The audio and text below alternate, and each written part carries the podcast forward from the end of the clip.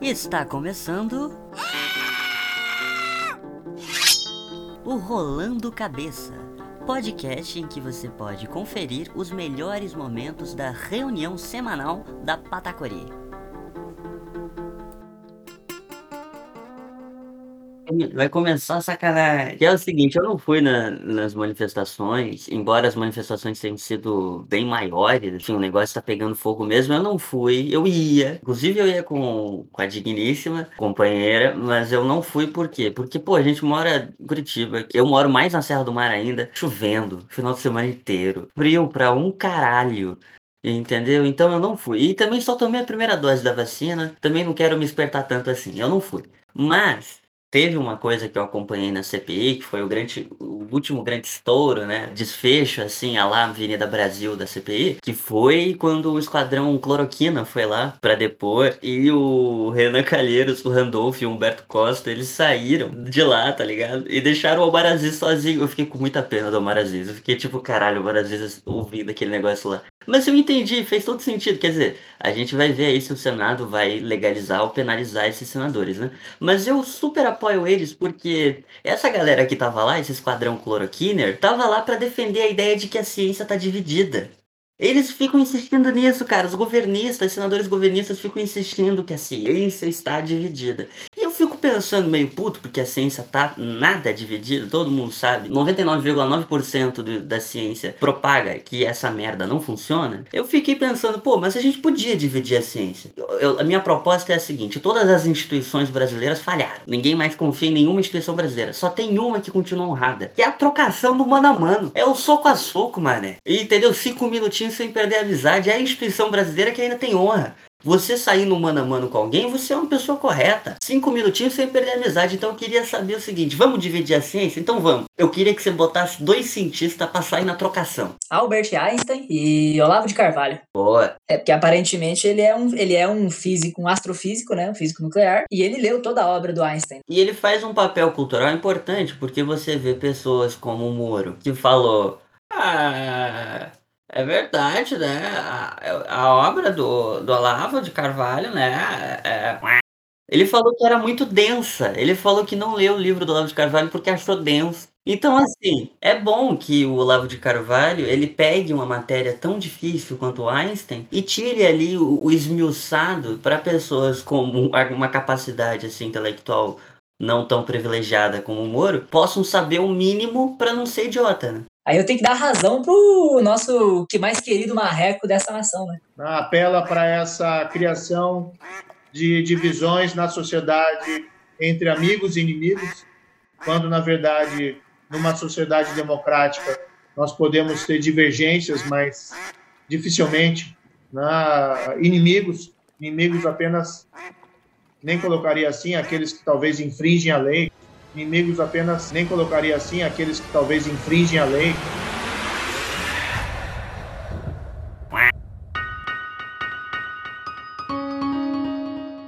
Não, e, não só, como a própria empresa de Viagra que tá vacinando a gente hoje. Agora, sabe quem? É, acho que é por isso que o João Dória tava tão animado para comprar essa vacina, né? O, o, o, João Dória, ele precisa de um auxílio. Aquele vídeo, aquele vídeo foi uma súplica. Ele tá. Naquilo lá não foi uma. Aquele vídeo do, do Dória não foi uma propaganda do Boston Medical Group, não? Aquele comercial que passa bem na hora da janta, né? Quando você tá comendo. Você tá ali fazendo a refeição e tem que ficar vendo uns casais que estão tendo problemas conjugais lá de, de, de e coisa e tal.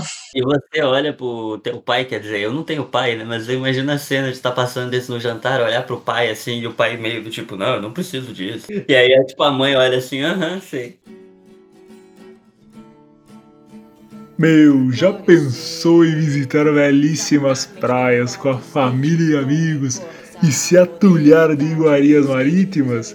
Na Trip Top só tem viagem top, meu. Onibuseira e ar-condicionado, poltrona reclinável, puta melhor que o sofá, meu. Guarujá, Praia Grande, Mongaguá, Itanhaém, Peruíbe e, é claro, a maravilhosa Praia de Santos, né, meu? Meu, não acaba nunca, meu. Agende pelo site www.triptop.com e viaje agora mesmo.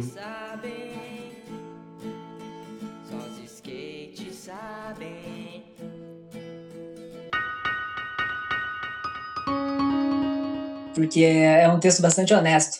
Só é só o que eu posso dizer.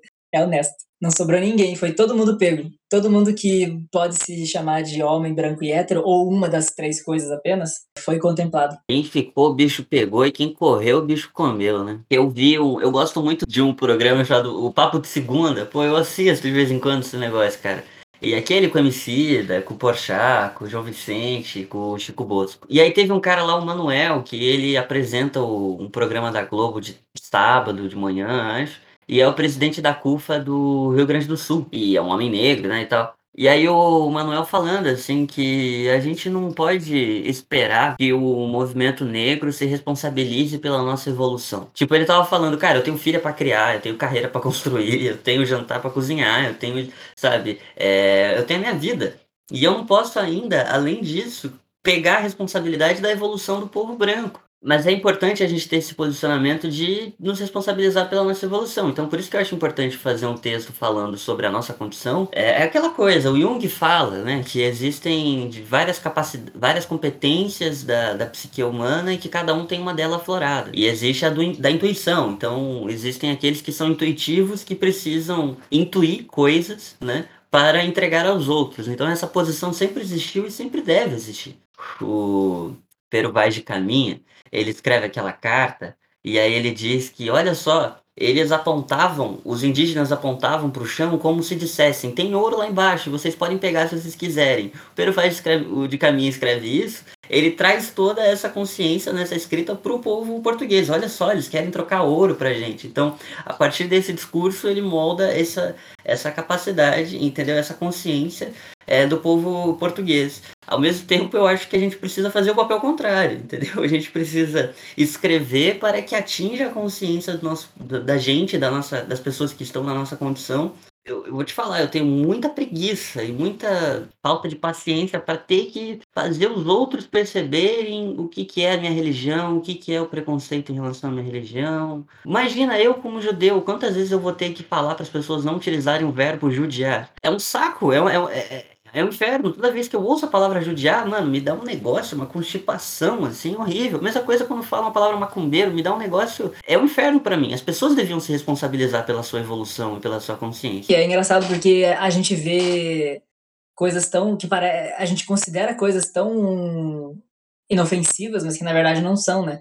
Talvez essa tenha sido a maior a, minha maior motivação para escrever esse texto. Porque, imagina, você, você falou agora do judiar, né? E aí tem também o denegrir, a pessoa que diz assim, né? Ah, vai denegrir a imagem dele. Como assim denegrir? Quer dizer, então, que se você atribuir uma negritude para a imagem de alguém, isso é uma coisa ruim? E que a gente não vê, é, no senso comum branco, a gente não vê maldade nisso. A gente fala como se isso fosse a coisa mais natural do mundo. Só que, claro, porque nós estamos numa posição de, de, de privilégio, que nada, nada desse, nenhum desses tipos de comentários atingem a, a, nossa, a nossa identidade, né? Mas atinge a identidade de muitas outras pessoas. E aí a gente repete coisas é, que aparentemente são inofensivas, mas que historicamente, né, são coisas que normativamente são aparentemente inofensivas, mas que historicamente não são.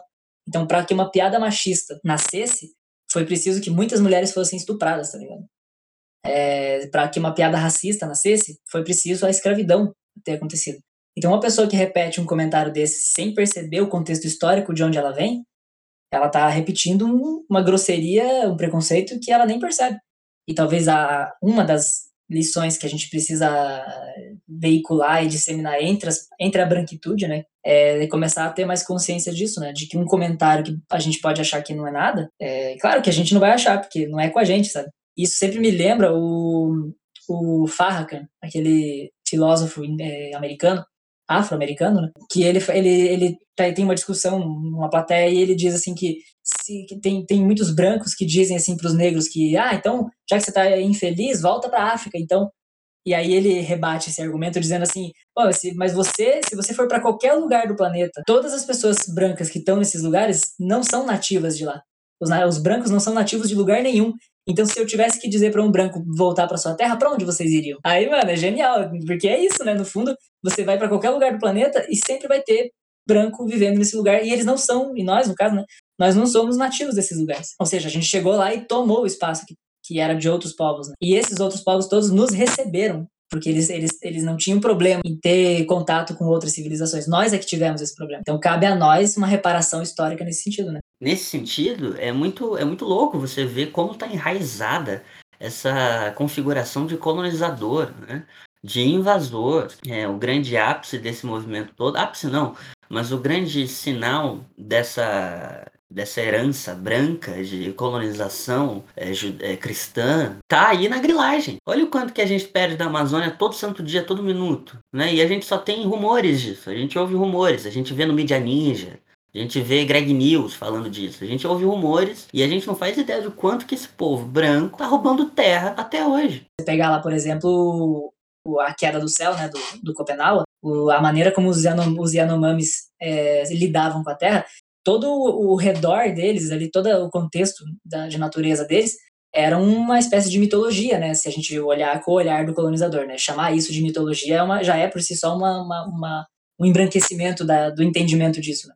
Mas é, mas você vê como as árvores, a chuva, a terra, o mato, é, tudo isso engloba a cultura deles. Aí você imagina, você, você vê embarcações de gente branca chegando na América, essas comunidades originárias olham para essa gente toda chegando e falam: não, ok, essa terra toda aqui não é de ninguém, é mais ou menos de todo mundo. Muito difícil de entender, porque a gente encara as nossas definições brancas, colonizadoras, como superiores. Então você, aí você vê comentários, de novo, né? Aquele comentário que acontece na mesa de domingo, com a família toda reunida, que a pessoa vem e diz assim: é, mas índio tem carro? Aí você vê o pessoal lá, os índios tudo com caminhonete.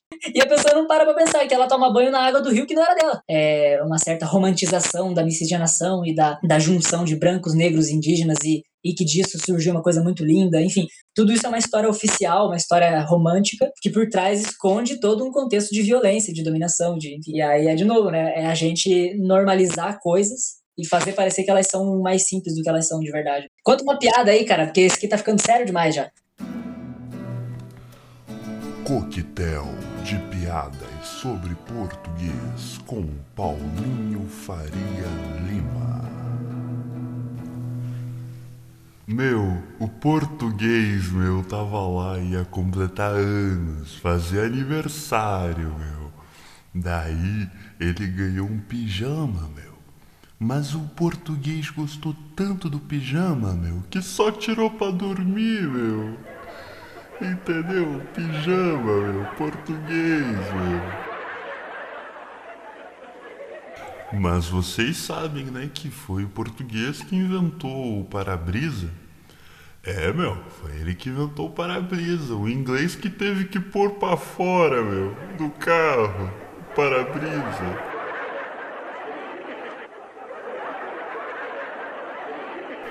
Aí, meu, fui falar com o Portuga, era sexta-feira de noite, né, meu? Fui falar com o Portuga e falei, ô, oh, Manuel, vocês fecham aí a mercearia, meu, no sábado? E aí o Portuga falou, Manuel, não, não fechamos. Pois bem, fui lá no sábado, mané, fui lá no sábado, tava fechado, mano. Fui falar segunda-feira com o Portuga e ele me disse: Ora, pois, se nem abrimos, como iríamos fechar no sábado? Entendeu, meu?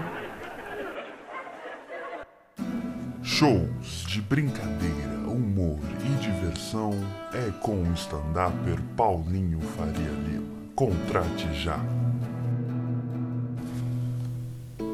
Momento Brega Apresentado por Jussara.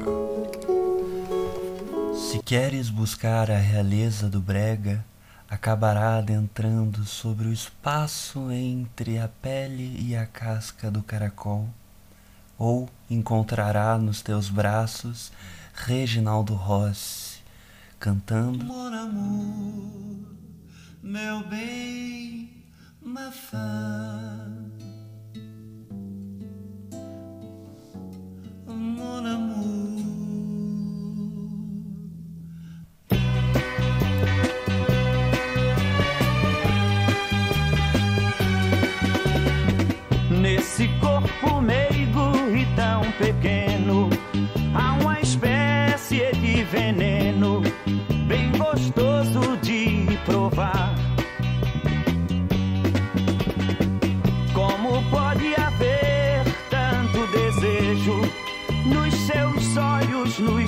beijos, no seu jeito de abraçar.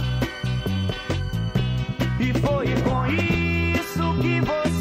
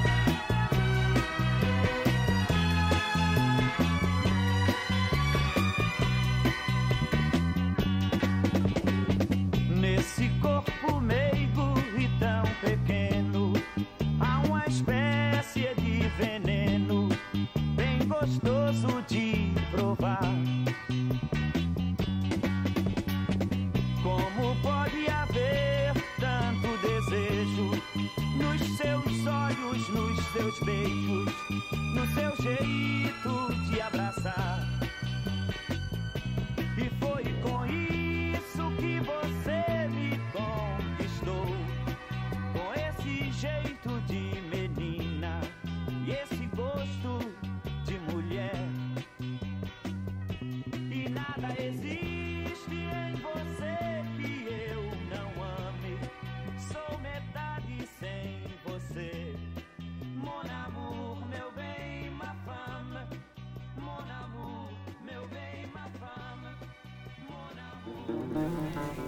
Você acabou de conferir. O Rolando Cabeça podcast sobre a reunião semanal da Patacori.